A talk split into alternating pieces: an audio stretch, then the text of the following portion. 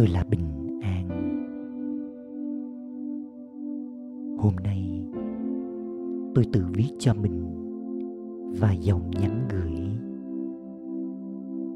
Hoặc tìm một hình ảnh gợi nhắc về bình an và giữ nó bên mình.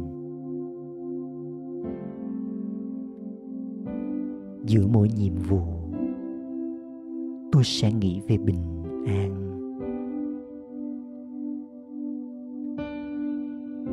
Trước và sau mỗi cú điện thoại, tôi cũng nghĩ về bình an.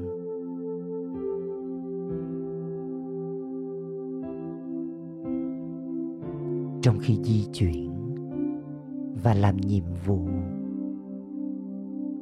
tôi hình dung bình an đang phát tỏa ra từ bản thân, lan tỏa khắp bầu không khí.